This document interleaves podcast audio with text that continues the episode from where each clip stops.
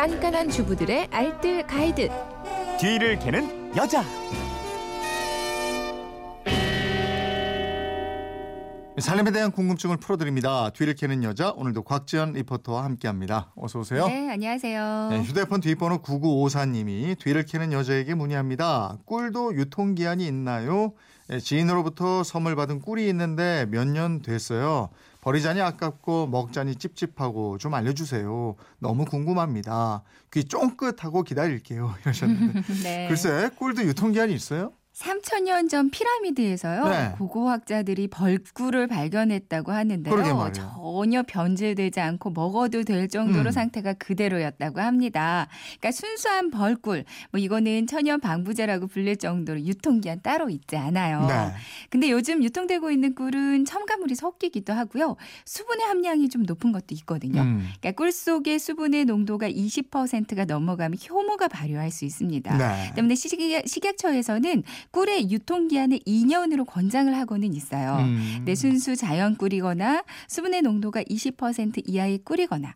근데 뭐 대부분의 꿀이 이렇긴 하거든요. 네. 그러니까 수분의 함량을 낮추기 위해서 일부러 건조 과정을 거치기도 합니다. 음. 그러니까 유통기한은 크게 뭐 신경 쓰지는 않으셔도 될것 아. 같아요. 네.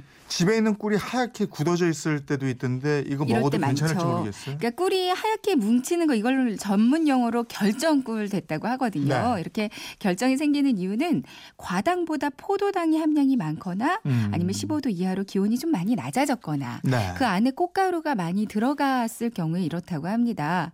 그리고 뭐 유채나 쌀이 석회나무 자파 등 그 초본류에서 얻어지는 꿀이 이렇게 주로 잘 굳어진다고 그러거든요. 음.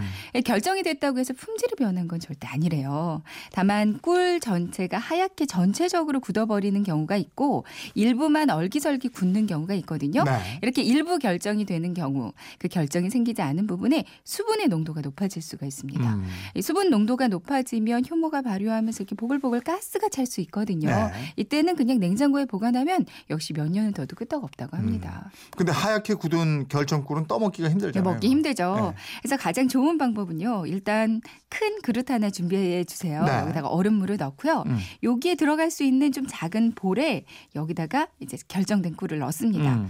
달걀 섞을 때 쓰는 거품기 있잖아요. 네. 거품기를 이용해서 한 방향으로 한 20분, 30분 요 정도로 막 어, 저어주세요. 진짜 팔 아프겠네. 팔은 좀 아프겠죠. 네. 비싼 꿀이니까요.